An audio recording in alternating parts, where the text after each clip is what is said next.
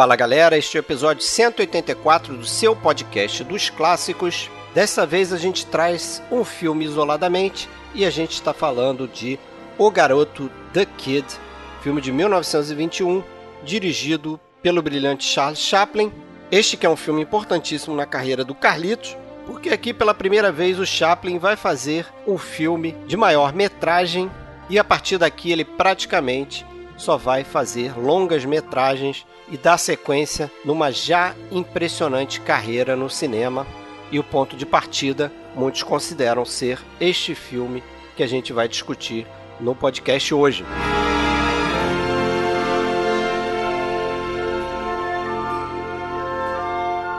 Se você quiser saber mais sobre o nosso cast, acesse filmesclássicos.com.br ou procure a gente no Spotify, iTunes, YouTube ou em qualquer agregador de podcast. Temos também um grupo privado no Facebook. Para entrar, mande uma mensagem para Fred Sanjuro ou Alexandre Cataldo. Temos uma página no Face e um perfil no Instagram. Sempre procure por podcast e filmes clássicos.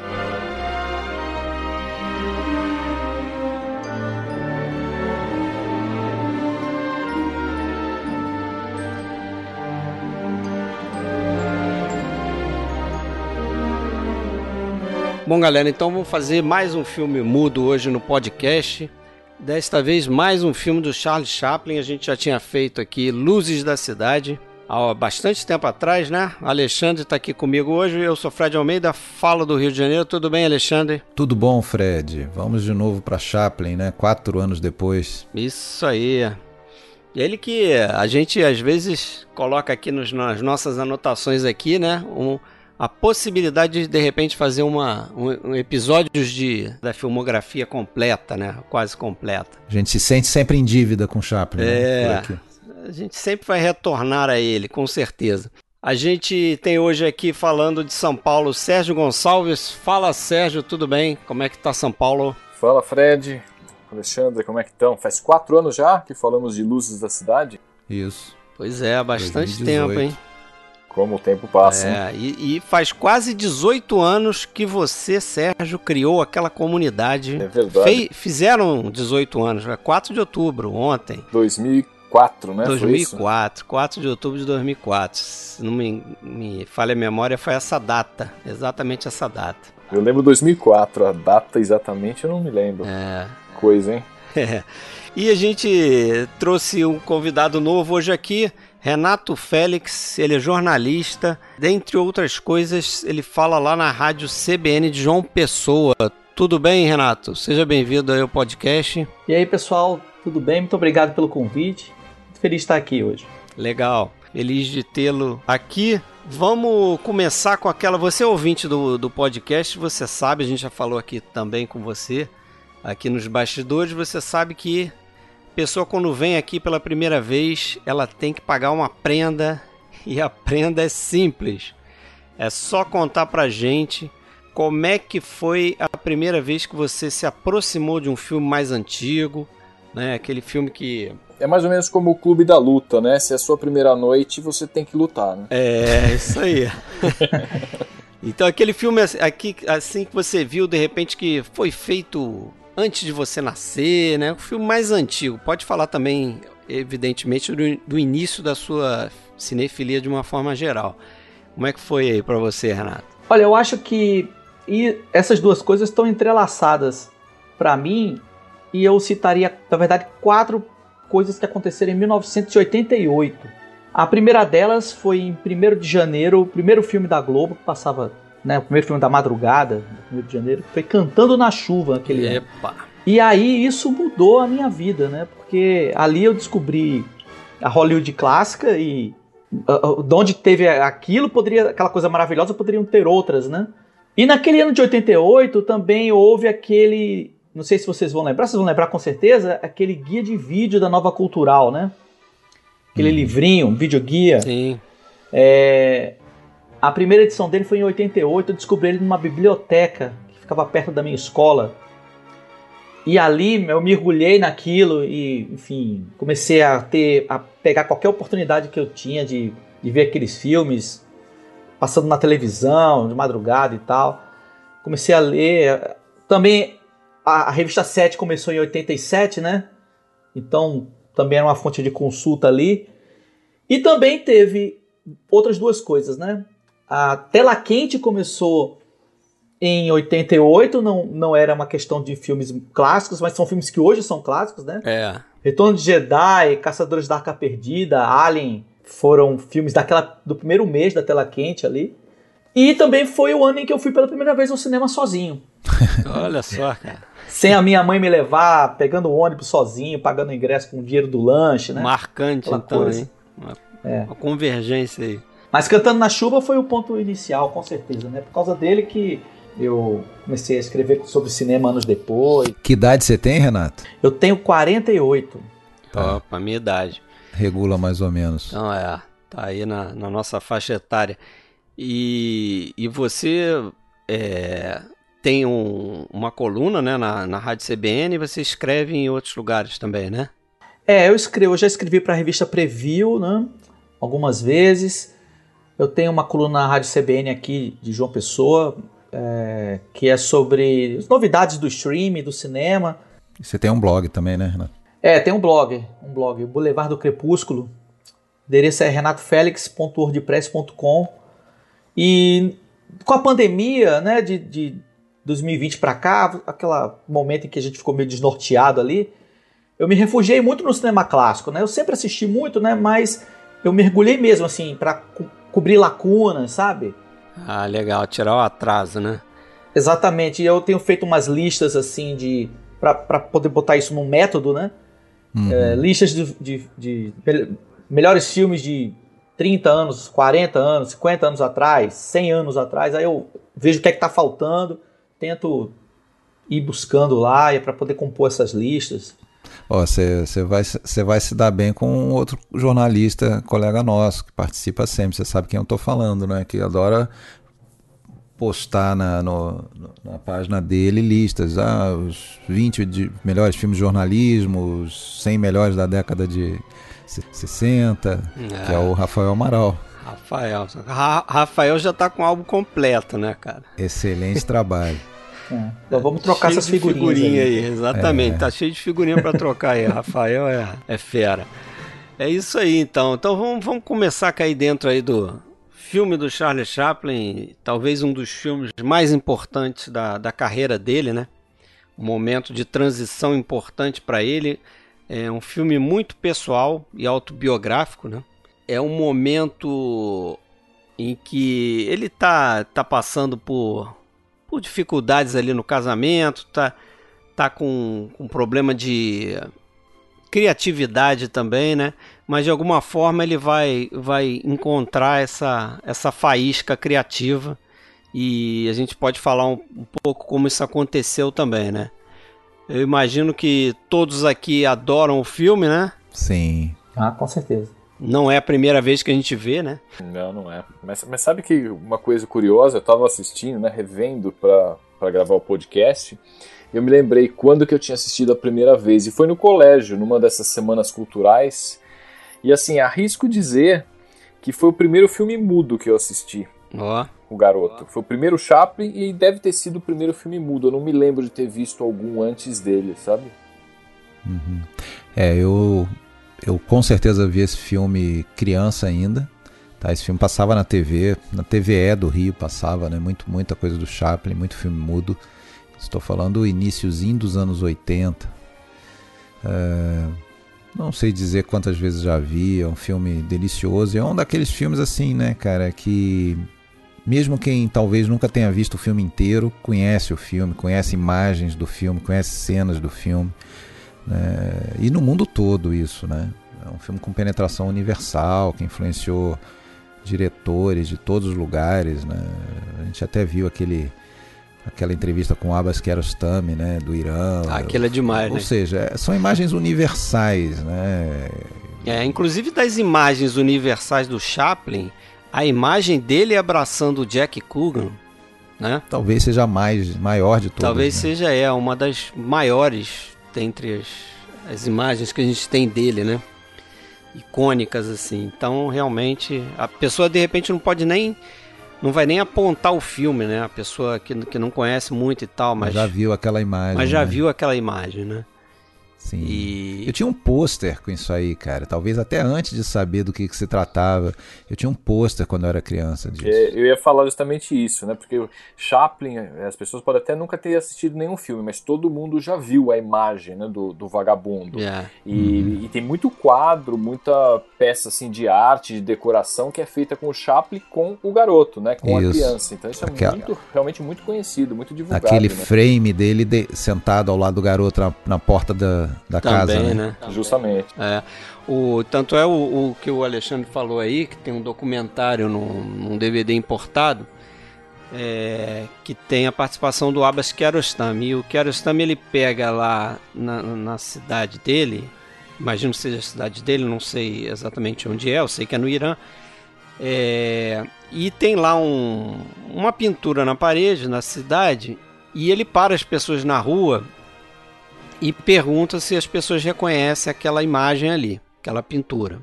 E várias pessoas, eu não sei se ele selecionou só as pessoas que acertaram, obviamente, mas várias pessoas, crianças, mulheres, adultos mais velhos, jovens e tal, falam Charlie Chaplin, Charlie, entendeu? Todo mundo reconhece. Uhum. E, e... Não, esse documentário é o Chaplin Today? Isso, Chaplin Today. É, ele tem no, tem no DVD brasileiro também. Também tem, né? DVD que saiu, saiu pela Warner e naquela coleção da Folha, né, que saiu Chaplin, é, que era com livrinhos e que é a obra completa do Chaplin, né? Uhum. A Folha lançou uma coleção. É, tem esse documentário também lá. É, eu tenho esse, esse box também, mas eu não. Eu, eu, eu tinha uma outra cópia aqui com, com esse duplo. Mas... É, então, com isso tudo, a gente pode até assim dizer que isso é mais que um filme, né? Eu, eu, eu, confesso que eu até fico um pouco desconcertado, e talvez essa seja a explicação pela qual a gente faz pouco episódio sobre o Chaplin, porque eu fico até desconcertado, assim, porque é um filme tão grande, é mais do que um filme, né? É, uma, é uma, um ícone da cultura, e não, não dá nem para dizer da cultura ocidental, da cultura universal, né? Que a gente se sente meio sei lá, eu me sinto meio pedante querendo falar sobre isso, acrescentar alguma coisa. Eu não, não tenho condições de acrescentar nada de o garoto que é, 90% da humanidade já não, não saiba, talvez. De repente colocar algum defeito, né, Alexandre? Falar, ah, isso aqui é. não funciona bem nesse filme. não, os, os, cri os críticos colocaram Demora lá na época, alguns críticos colocaram. Mas o que a gente pode fazer aqui é tentar, né, como a gente sempre faz, contar um pouco do como esse filme virou esse filme. Né? Falando sobre essa brincadeira do demora a engrenar, esse, esse é um tipo de filme, esse é um filme que isso não pode ser nem sonhado em dizer, né? Porque parece que não tem um segundo desperdiçado desses hoje 50 minutos de filme, né? É um média, né?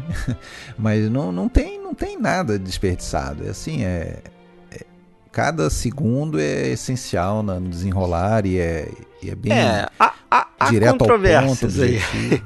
É. Mas pro final eu. eu... Curiosamente, o, o, o, próprio Chaplin achou que da versão original havia o ah, que sim. cortar, né? Sim, é, sim. Cortou, a versão original tinha 18. uma hora e oito minutos, né? É, ele cortou 18 minutos. E ele algumas, cortou quatro cenas. 18 minutos. Essas cenas existem também, estão nesse DVD e são cenas relacionadas à, à mãe do garoto, né? A, Isso, com a, a atriz Edna, Edna Purviance. E, uhum. e, tem uma cena também do, do casal ali, né? Se reencontrando e tal, do pai, que seria o pai do garoto e tal.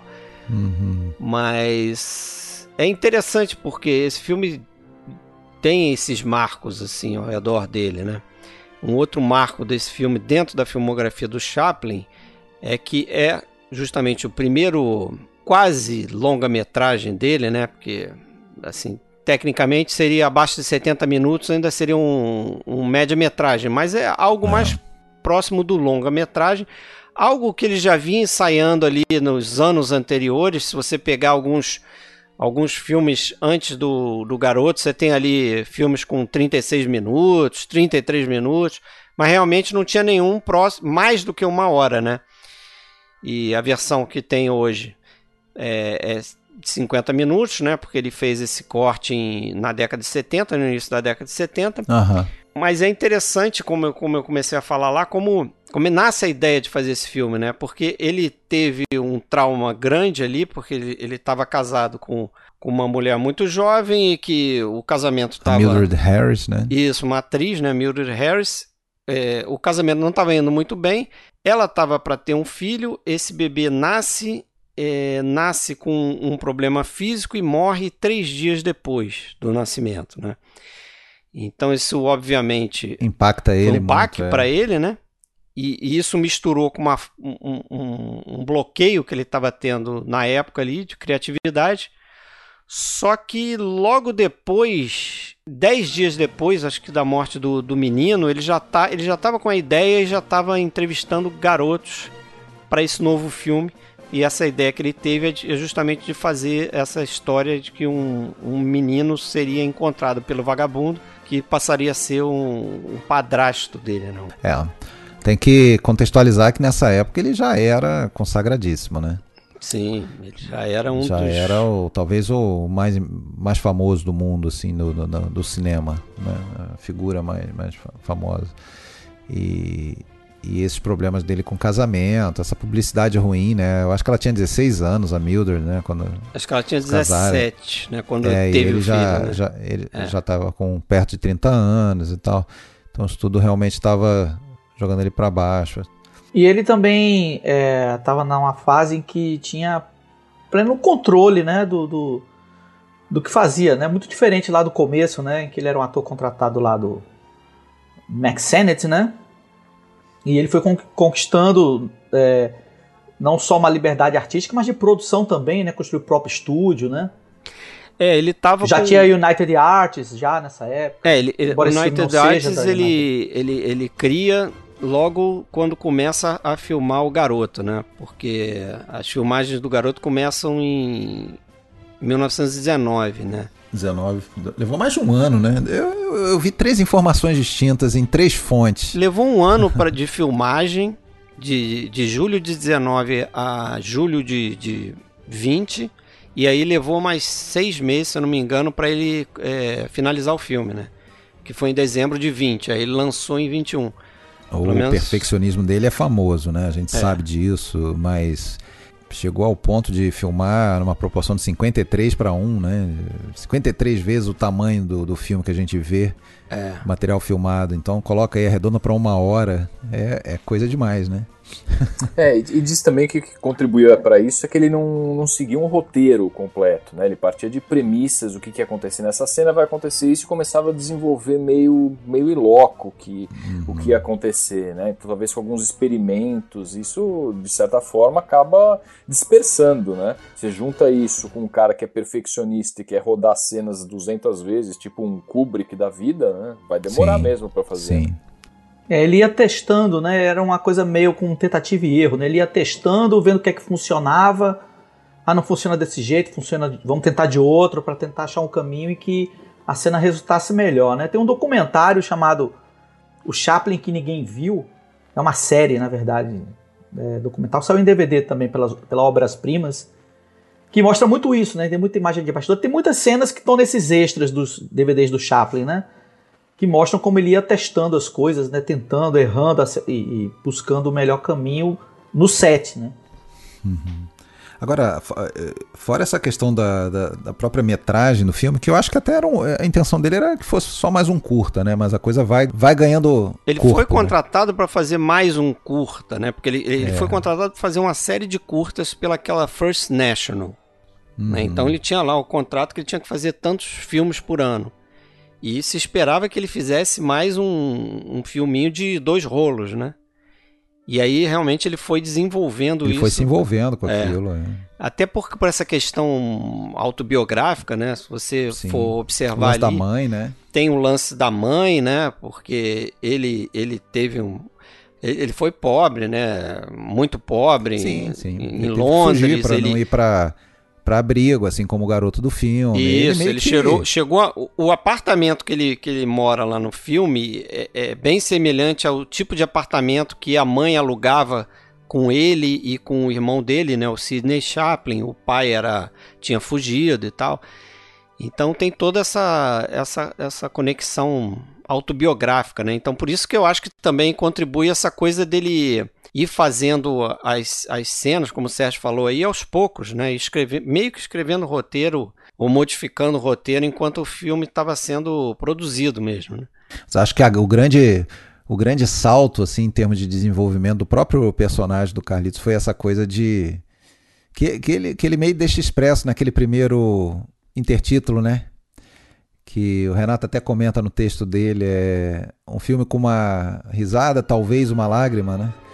É, ou seja, não é uma comédia pura, né? Você tem ali um, um melodrama envolvido, que talvez seja um diferencial para os curtas que ele fez antes, que era um slapstick clássico ali, né? muitas vezes, né? Só gags atrás de gags e sem uma, uma história tão é, é, contundente no fundo como a gente vê essa, né? Que talvez o, as, as cenas mais lembradas do garoto são as melodramáticas, né? Ele reabraçando o garoto no, no caminhão da, da, da, assistência social, coisas desse tipo, né? É, né? Então, e a gente, a gente é de uma geração que viu muitos filmes com, com atores mirins, né, com papéis importantes e tudo, mas é importante deixar claro que é, o Jack Coogan aqui é considerado talvez o primeiro, né, a primeira celebridade, assim, criança num filme desse porte, né? É, ele fez, muito sucesso na época, né? Eles faziam um tour pela Europa e eram recebidos com festa, com é até, até por conta dessa, porque o Jack Coogan ele acabou que se deu mal nessa história aí, né? No final das contas, porque é aquela trajetória infelizmente, meio que padrão ali, né? Do ator mirim, do, né? Carreira meteórica. Ator mirim, que aí acha que vai, vai, vai ter sucesso na carreira, a carreira é meteórica, daqui a pouco, quando ele faz 13 Cresce, anos, ele já não serve mais, né? Você já não encontra mais papel para ele e tal. Inclusive, por conta do, do Jack Coogan, como os pais dele, acho que meio que abusaram, gastaram o dinheiro que ele ganhou, no final das é, contas. A mãe e o pai do tio. Fizeram né? até o tal do, do Coogan Act, né? Passaram uma lei para proteger os atores mirins. Então, depois dele, muita gente foi protegida por conta desse, desse problema que ele teve, né? É, o Jack Coogan, depois adulto, foi fazer o, o tio Fester na, no seriado da família Adams, né? Isso, né? é. Aquele seriado preto e branco, né? Agora, o Jack Coogan é uma, é uma coisa rara, assim, na, na nos filmes do Chaplin, que é, dá para dizer que é um, um dos poucos assim que atua de igual para igual, né, em termos de importância dentro do filme. Né? Geralmente no, nos filmes do Chaplin os outros são só coadjuvantes, né, de, de, menor. Ali não, ali quase que o filme gira em torno do, do, do Kugan, né. É, ele realmente se deu muito bem com ele fora, né, do, do, do set, tudo e, e deu bastante é, espaço, né, pro, é, eu pro acho, eu acho que pesa nisso aí, de novo, essa questão autobiográfica do Chaplin, né? Porque é meio Era que ele Chaplin tá pequeno, né? exatamente, né? ele tá vendo na figura do do Coogan o, reproduzindo algumas coisas que ele passou quando era menino, né? E é interessante uhum. como ele como ele descobre o, o Jack Coogan numa casa de shows que o pai estava fazendo uma, uma apresentação de dança lá e o pai depois no final chamava o filho, o nome do pai era Jack Coogan, chamava o filho Jack Coogan Jr. para participar ali da, da apresentação, dançar. Né? para dançar. Uhum. E o Chaplin ficou encantado com aquilo ali, chegou a, a, a, a, depois conversar com o menino, conversou por mais de uma hora com o menino e tal.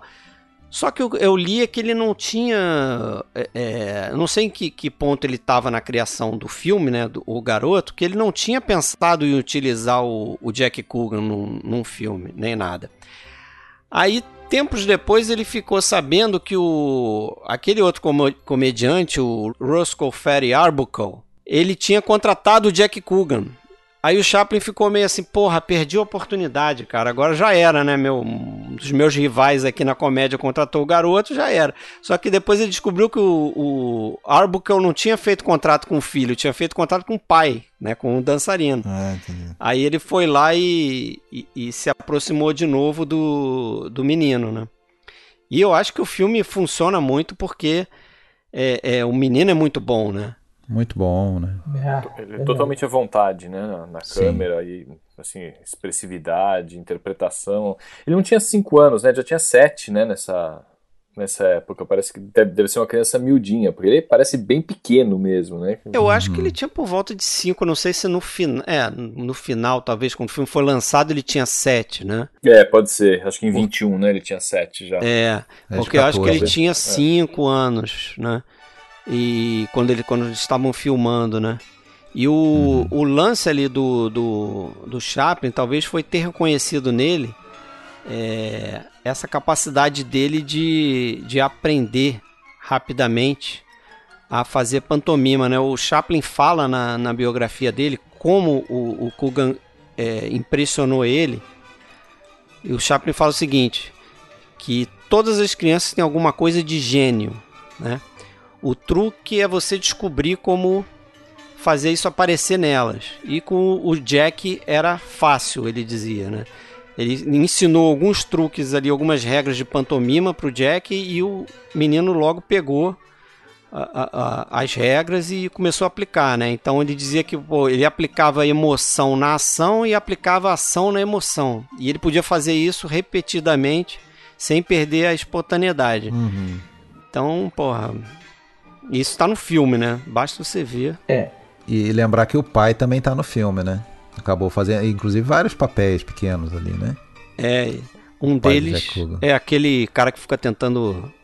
No abrigo, né? É, no abrigo, botar a mão no bolso ali, ver se tira uma moeda do.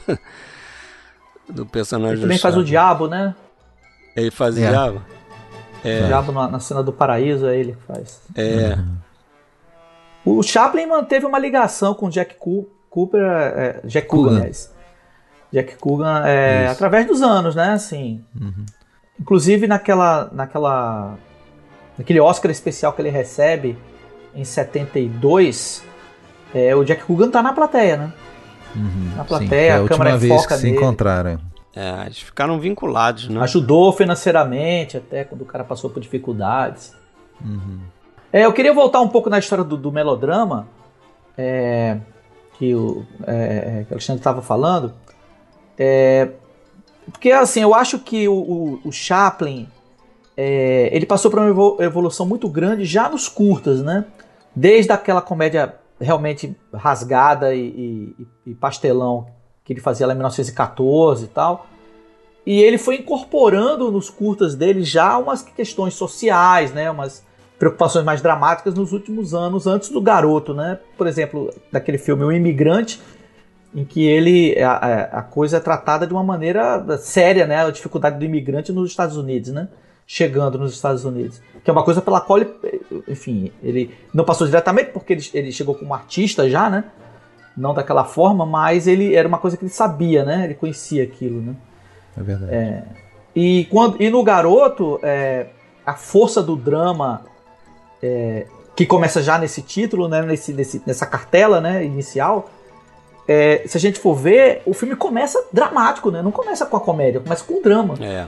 São oito minutos da história da mãe ali, é, saindo do hospital, né? Mãe solteira, né? Estigmatizada ali para aquela sociedade hipócrita, né? Uhum. Tem inclusive ali um plano do, de Jesus na cruz, não, ele insere um plano ali, interessante aquilo ali, né? O único crime que ela cometeu é da maternidade, né? Ter essa cartela também. Isso. E procurando onde, onde deixar. O que fazer com o filho, né? O pai não tem, nem sabe, né? Supostamente, né? Sim. É, então, quer dizer, o filme começa com isso, né? Começa um drama mesmo, né? Sem qualquer alívio de comédia ali, nem nada. Pra só começar a comédia quando o Chaplin entra em cena, né? Tem uns lances narrativos muito, muito legais. É isso que eu, que eu comentei antes, que me parece que o ritmo da, da narração é, é muito bom e não tem tempo desperdiçado, né? Porque a gente. Ok, quem é o pai? Aí ele mostra pra gente. Eu sei que tinha talvez outras cenas que foram cortadas, mas o que fica é: a gente vê o cara, o cara tá com uma foto dela, mas essa foto acaba se queimando meio que por acidente e, e o que sobra da foto ele. Bom, ah, então já queima tudo logo e pronto. Ou seja, corta-se qualquer vínculo daquele cara ali, né? Na, na, com, aquela, com aqueles, sei lá, 20 segundos de cena ali, o pai aparece e, e é descartado da história, né? marcando ainda mais que é uma mulher solteira, uma mãe solteira, né? É, o que o Chaplin cortou dessa cena do pai não é nada nada com grandes informações, não. É, tem uma versão de uma hora e oito no YouTube desse filme que eu não sei se de repente foi algum fã que montou ou se realmente é uma cópia original da montagem original do filme. Hum. Mas a, tem a cena do pai aumentada um pouco, tem uma, um pouco antes. Ele, ele no quadro que ele pinta, né? Ele tem uma e, e, só isso, não tem mais nenhuma. Ah, e, no, e, na versão de 50 minutos ele já aparece assim, pensativo, né? Num close. Não, tem, tem uma outra cena do pai, não, não relacionada a essa daí, né? Tem uma cena depois do pai e da mãe que eles se encontram depois que eles já são famosos, já estão estabelecidos, né? Ele virou um pintor famoso e ela já virou uma atriz ali e tal. Mas isso é uma das cortadas. Isso né? é uma das cortadas. Ah, tá. Né? Eles, se é depois, né? eles se encontram por acaso na casa de alguém, numa festa e tal.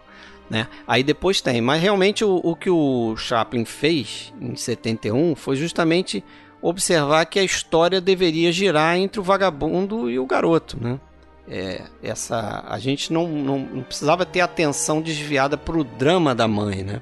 E aí voltando uhum. a um pouco que você falou aí, Renato, realmente o filme começa com um drama e depois o, o, o logo no início quando o personagem vagabundo aparece ele vira uma comédia de humor negro, vamos dizer assim, porque aquela criança está no chão e ele faz várias coisas para tentar se livrar da criança, né? É muito boa aquela sequência toda. Inclusive, cara. ele pensa em botar a criança no bueiro lá, sei lá, ele chega a olhar pro bueiro assim, abre o bueiro e fala: Não, não vou fazer isso. Aí ele só desiste da ideia quando ele vê o bilhetinho, né? É. E eu acho interessante ali na, nessa sequência aí, inicial também, quando aparece o Chaplin pela primeira vez, é como você já vê a, a caracterização dele, né? Uhum. Que tem muito daquela coisa do, do, do, homem inglês que tem uma pompa, que tem um, né, um estilo todo estiloso para andar. O cara tá ali maltrapilho, mas ele anda assim. É um assim, maltrapilho elegante. Né? Elegante, né? ele tem lá uma, uma, uma coisinha lá, uma, um casezinho de guimbas de cigarro, de charuto. É, Agora... uma, uma cigarreira, né? Isso, a cigarreira cheia de guimba, de, de Mas essa, essa é a imagem do Chaplin, do Carlitos, né? É. O nobre vagabundo, né? O cara que, que tem uma, uma nobreza, mas que ao mesmo tempo tem uma aura de né? criança. É. É, tenta se livrar da criança botando no, no carrinho de uma mulher que ele nem sabe quem é. É, agora deixa eu falar uma coisa para vocês aí, não é para causar inveja não, mas eu fui naquele lugar onde foi filmado ali essa cena. Aquilo ali é um beco, um bequinho é, no centro, no centro não, é na é, ali perto de Hollywood, já saindo, e que aliás foi usado o mesmo local para um filme do, do Buster Keaton, que agora não vou lembrar qual é, é e, e para um do Harold Lloyd. Isso tá, tem catalogado. Na época eu lembro que eu, que eu tive lá, eu lembro que eu achei um artigo que mostrava uh, os, os, planos ali do, do, do, local que ainda existe. E eu, eu, é aquela coisa, né? Eu, tive, eu fico pensando, pô, quem passa aqui todo dia não Cara, Será nem que... sabe, né? É, nem não sabe, tem a menor ideia que 100 anos atrás os caras usavam isso aqui, né? Era um grande cenário. É, filmava na rua, né? As comédias mudas, isso.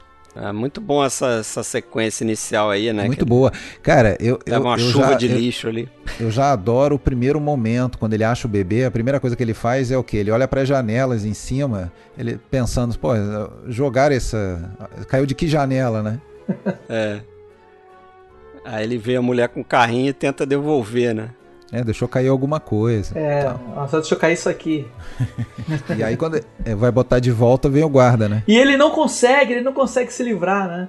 É, ele não consegue, ele tenta. Ele chega, acho que a pensar em botar numa lata de lixo, olha só. Se eu não me engano, tem isso, aí tem o bueiro, aí o guarda. Ele, ele engana um, outro, um outro mendigo lá, ele deixa com, é. com esse cara. Aí o cara coloca no carrinho da mulher. e quando o Carlitos passa, a mulher. Já, ele já tinha tentado antes, né? É isso. Aí ela, é, ó, seu bebê aqui, ó. Então, mas agora imagina isso aí que a gente tinha falado do perfeccionismo. Quantas centenas de, de vezes ele não filma isso até atingir o, o, o, né, o timing perfeito.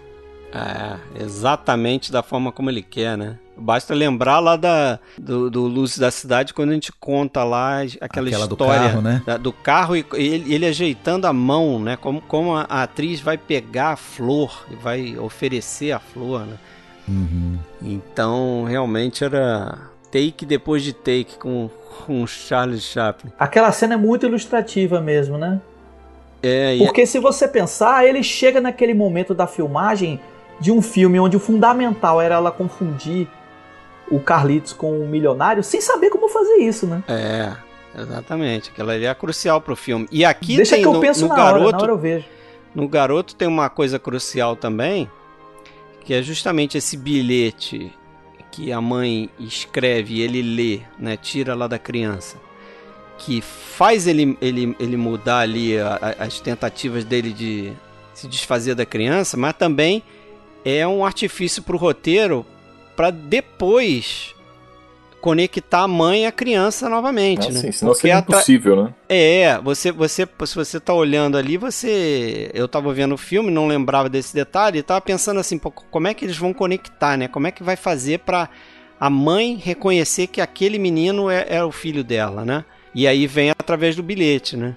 É. é, e lembrando que ela, ela está muito próxima do menino em um momento do filme, né? Isso. Um olha para o outro, sorri e tal, e, e, lógico que ninguém sabe, né? É, aquela, aquela coisa Hitchcockiana, né? De contar para pra plateia, mas não, os personagens não sabem. Acho que tem um detalhe também que é, o, o Chaplin se preocupou, que aí não...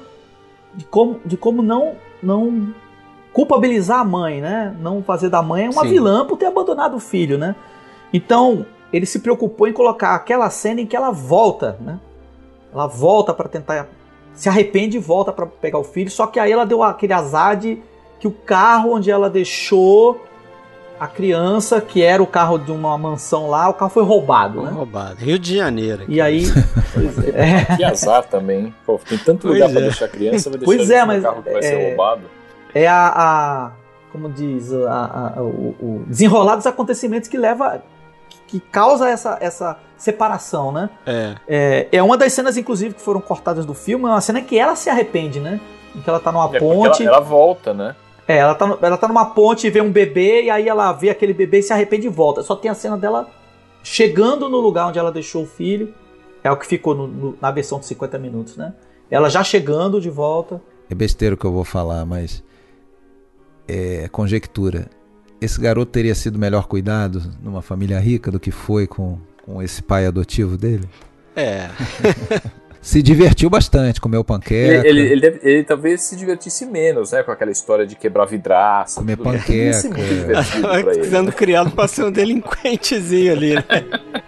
É, outra coisa, então, nesse sentido aí, é que é, as primeiras cenas que mostram o garoto já com 5 anos, né? É de que eles se entendem muito bem ali naquela rotina, né? Sim. Paupérrima, né? Mas eles uhum. são felizes, né? Assim, não é, tem nenhuma. São... Tem uma parceria ali, né? Parceria, é. sim. É. O garoto, o garoto é maduro para a idade, meio que cuida um pouco também do, do, do, do pai. A adotivo. rotina dentro da casa, né? Da comida, do gás lá, olha. De tirar as moedas lá da máquina do, do, do acendedor lá do gás. É, dificuldade é. eles não passavam muito, não, porque tem uma cena lá que ele coloca uma quantidade de comida no prato dos dois que você fala, meu, aí não tá faltando comida pra essa família, não. Os como eles não, é, bem. como eles conseguem, a gente não sabe, né? É. Uma gororoba lá. É. Que comida é aquela, né, também? Pois é, não dá nem pra entender, né? É uma um, comida uma comparável comparável a, a, a, a, bota com pregos lá do, do Em Busca do Ouro, né? É, é sim. E tem uma coisa que o Chaplin dizia também, que era de, de, justamente pegar esse, esse lado duro ali da pobreza, né, e transformar aquilo em comédia, né? Então, cada oportunidade dessa de perrengue aí do, dos dois virava uma coisa engraçada, né? Você vê aquele, aquele berço improvisado quando o garoto ainda é um bebezinho, né? Fica pendurado. Fica e pendurado, ele bota lá um também. bully, né? Manda no bully, né? Aquilo é muito bom, né? E ele, ele cortando lá o pano que tem para fazer as fraldas do garoto, improvisando, né? Depois até esse lance da, da dele quebrar a vidraça pro, pro Chaplin consertar, né, logo em seguida. Sim, então sim. tudo vira um pretexto, né? Faz parte da nobreza do Carlitos, né? Se o tempo pode estar péssimo, mas ele tá, tá positivo, né? Tá- É, ele tá vivendo. Tá, Tá arrumando tá- soluções, né? Arrumando, encontrando meio pra fazer a coisa acontecer, né? A gente não. A gente tá falando de cinema, do artista, não, não se preocupa com fofoca nem falar de vida pessoal, mas a gente sabe que o Chaplin foi um cara né, enrolado com mulheres, né? Teve uma porção de esposas, namoradas. e Não, tal. e- esse filme aqui nesse tem, filme né? tem três, né? Tem É. três envolvidas, né? A Edna, que é a atriz principal, tinha sido companheira dele antes dele casar com a Mildred. né? É, E, e tá em nos curtas, né? Em tem peso. assim. vários, vários filmes dele, inclusive depois, depois do garoto, É. ela faz A Mildred, Alguns. que a gente já falou, né? E inclusive a- o medo aí do, do, do processo de divórcio, de ser apreendidos negativos, fez ele fugir de, de Los Angeles com, com os negativos para montar fora lá, Salt Lake, em Nova York. Essa cena tem uma cena com isso muito boa no, na, na cinebiografia, né? O Chaplin do, com Ah, Robert Downey sim, Jr. É verdade. eles fazem como se fosse cinema mudo, essa comédia de cinema mudo, eles roubando Aham. o- as fitas e correndo. assim. E depois aparece a Lita Gray num papel pequeno lá, ela faz aquela aquele anjo, né, na, na- no sonho lá do, do céu, né? É, ela é o, o anjo que seduz ele ali, né? É, que ela tinha vai ser 12 esposa anos do ali. 12 né? anos, né? Ela tinha Né? 12 anos, aí ela é maquiada pra se passar por uma menina de 18. Mas isso é brabo, né? Porque ele casou com ela pouco depois, né? É, então, a história que eu 16. ouvi é o seguinte, que ele, ele chama ela depois, é, aos 15 anos, pra ela fazer o Em Busca do Ouro. Uhum. E aí, aí eles se relacionam lá, ela engravida, quer dizer, ela tinha 15 anos quando engravidou dele, e com 16 eles casam e ela abandona o, o papel lá que ela teria no Em Busca do Ouro, né? Ele até substitui Uhum. e bota aquela, acho que é George, Georgia Hale, a atriz que faz Em Busca do Entendi. Ouro. Mas, pô, é, o que, que aconteceu entre 12 e 15 anos? Será que ele só conheceu ela? Fica difícil, né? Não, Você não sabe como é que. Qual, qual foi. E mesmo assim, 15 anos, né? é. Engravidou uma menina de 15 anos. E, Vamos cancelar o Chaplin. E teve grandes. A. Edna, por, por Vines, ela. Ou por Viance, não sei como é que. É, eu também não sei. direito. É, ela diz, eu já li sobre que ela nunca saiu da folha de pagamento, né, do Chaplin, né? Inclusive ela, em Luz da Ribalta, ela faz uma pontinha, né? Ah, é? Parece, é, eu vi Luz da Ribalta dia desses, na minha lista de 1952. Ah, É, eu adoro. e- Mas eu não lembro. Pois é. Não, não, é impossível de reconhecer. Ela tá numa pontíssima. Eu, eu, eu fui atrás porque eu, eu, eu vi que tem um nome o personagem. Eu disse, pô, quem é esse personagem? Quando eu fui olhar, tem uma cena em que o, o Calveiro vai encontrar o agente dele. Uhum. E na sala do agente alguém diz: Não, quem tá aí é o Calveiro e a senhora Baker. É essa senhora Baker. Só que ela tá sentada no canto, no fundo da sala, sem diálogo, sem nada, sabe? Uma coisa assim, muito mesmo, acho que para dar um pagamento, porque ela teve problemas, né, com álcool, eu acho. É, ela teve problema de alcoolismo. E aí ele manteve, ela manteve ali cuidando um pouco dela, eu acho. É, ela tá, por exemplo, naquele A Woman of Paris, filme que ele faz em 23, né? Que aí já é um filme de uma hora e 22, né? Ela tá, ela é a atriz principal, então ela foi Isso é um drama, né? Mesmo. Né? É.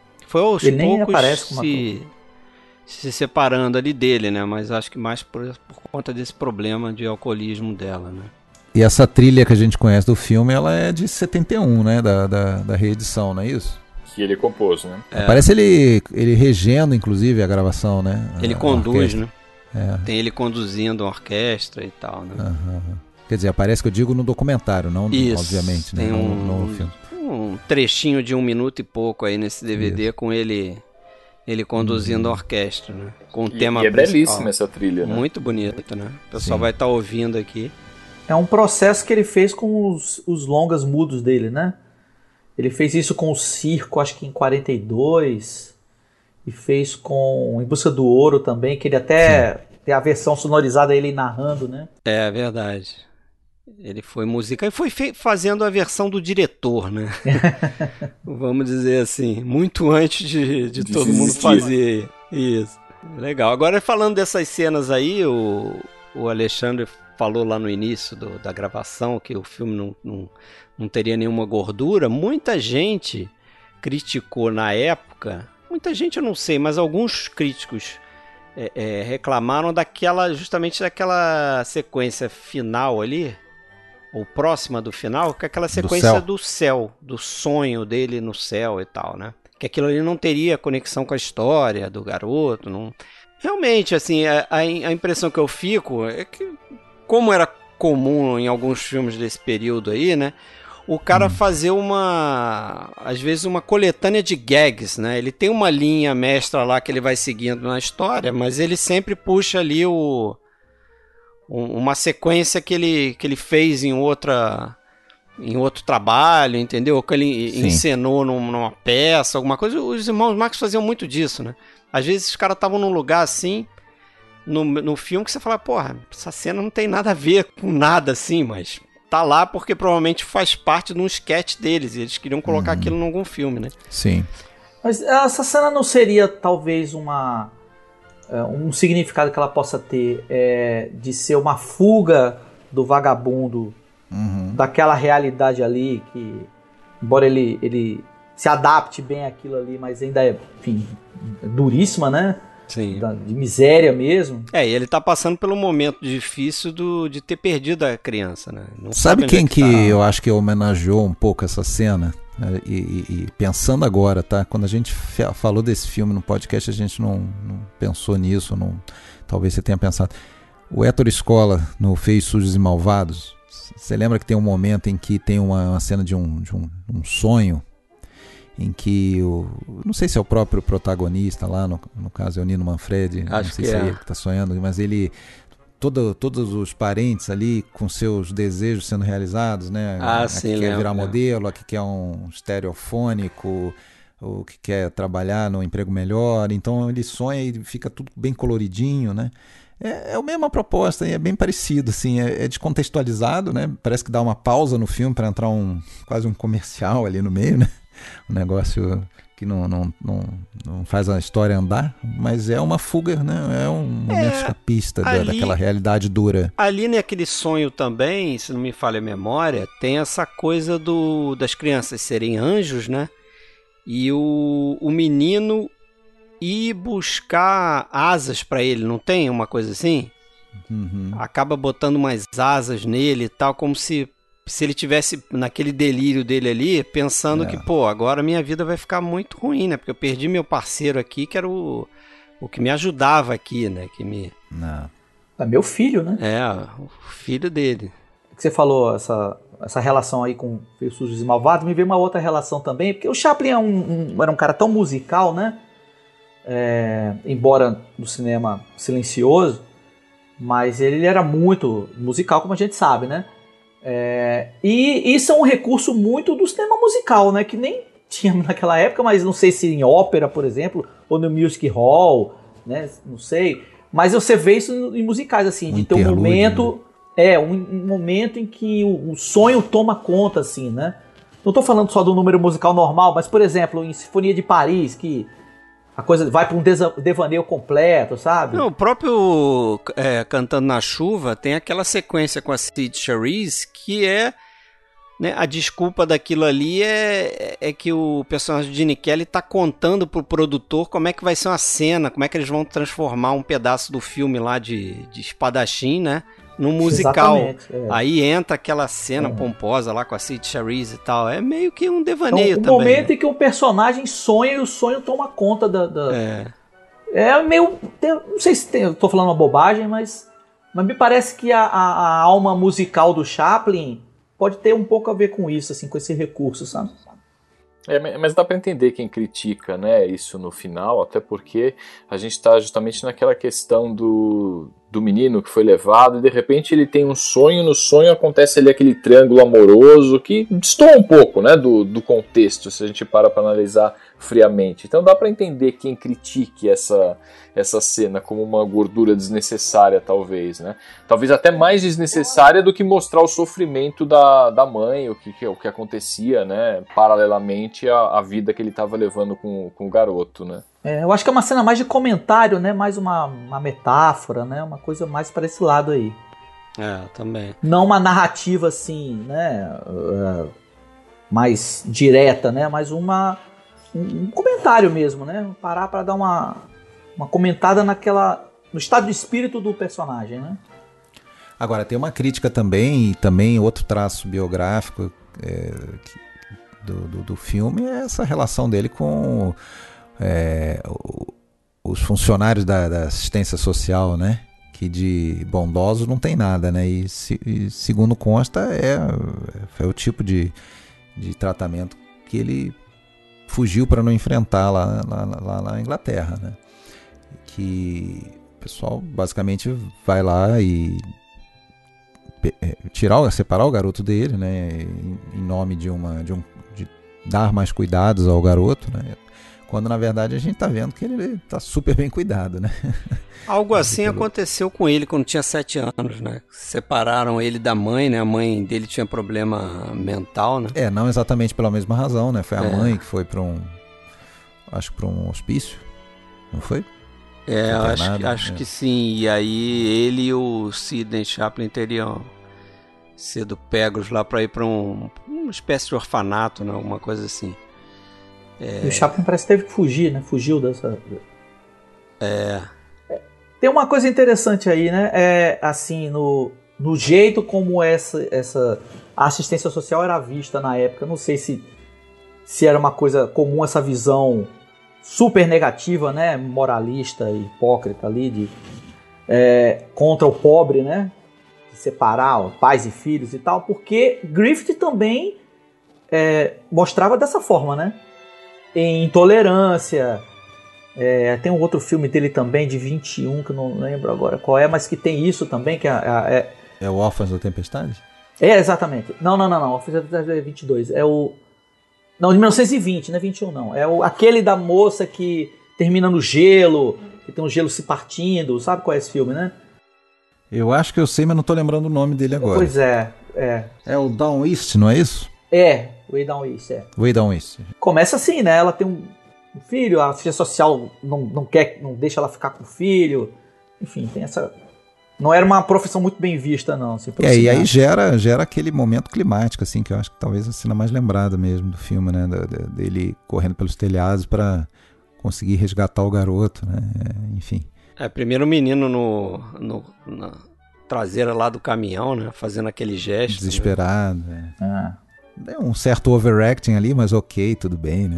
A gente, a gente perdoa. Parece que, o, parece que, o, pai disse que ele ia pro orfanato mesmo se ele não chorasse, né? É. Ah, é? é tem essa história isso. de que ele não conseguia chorar e aí o pai dele é que chegou lá e disse assim, se você não chorar, você vai pro orfanato de verdade.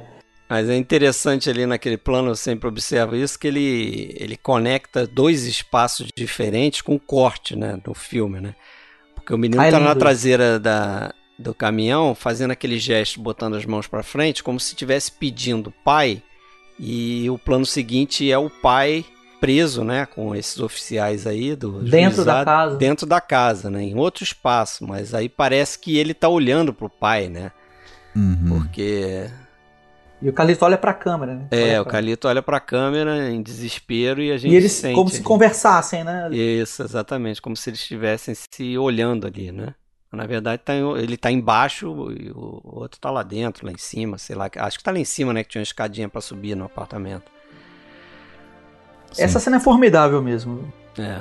A cena mais. Culminando que... com ele botando lá o motorista para correr, né? Que é muito engraçado aquilo. Né? É. Uma cena muito comentada também, agora mais pra comédia, é a, é a da quebra das vidraças, né? Quando eles vão trabalhar, né? Entre aspas, né?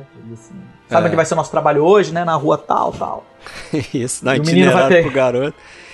O menino vai pegando as pedras na rua assim depois, né? Isso. E aí depois o garoto vem se é aproximando dele ele vai tentando afastar o menino, né? Com o pé e é, tal, porque tem um policial assim. observando ali. Né? E a clientela não desconfia, né? Coisa é. estranha, né? Acabaram de quebrar meu vidro, olha que sorte, tá passando vidração. É, providencialmente o cara aparece lá pra consertar a janela.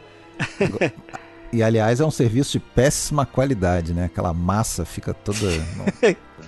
é, a janela ganha uns quilos ali, né? Depois com aquela massa toda ali. A cena do menino com o policial, ele tá ótimo, o, o, o Jack Coogan. Tá ótimo, assim. Ele bota a mão para trás assim, encosta no guarda. Isso. Depois fica assim, rindo assim, do tipo, é, não sei o que, aponta assim pra. Olha ali! E sai correndo.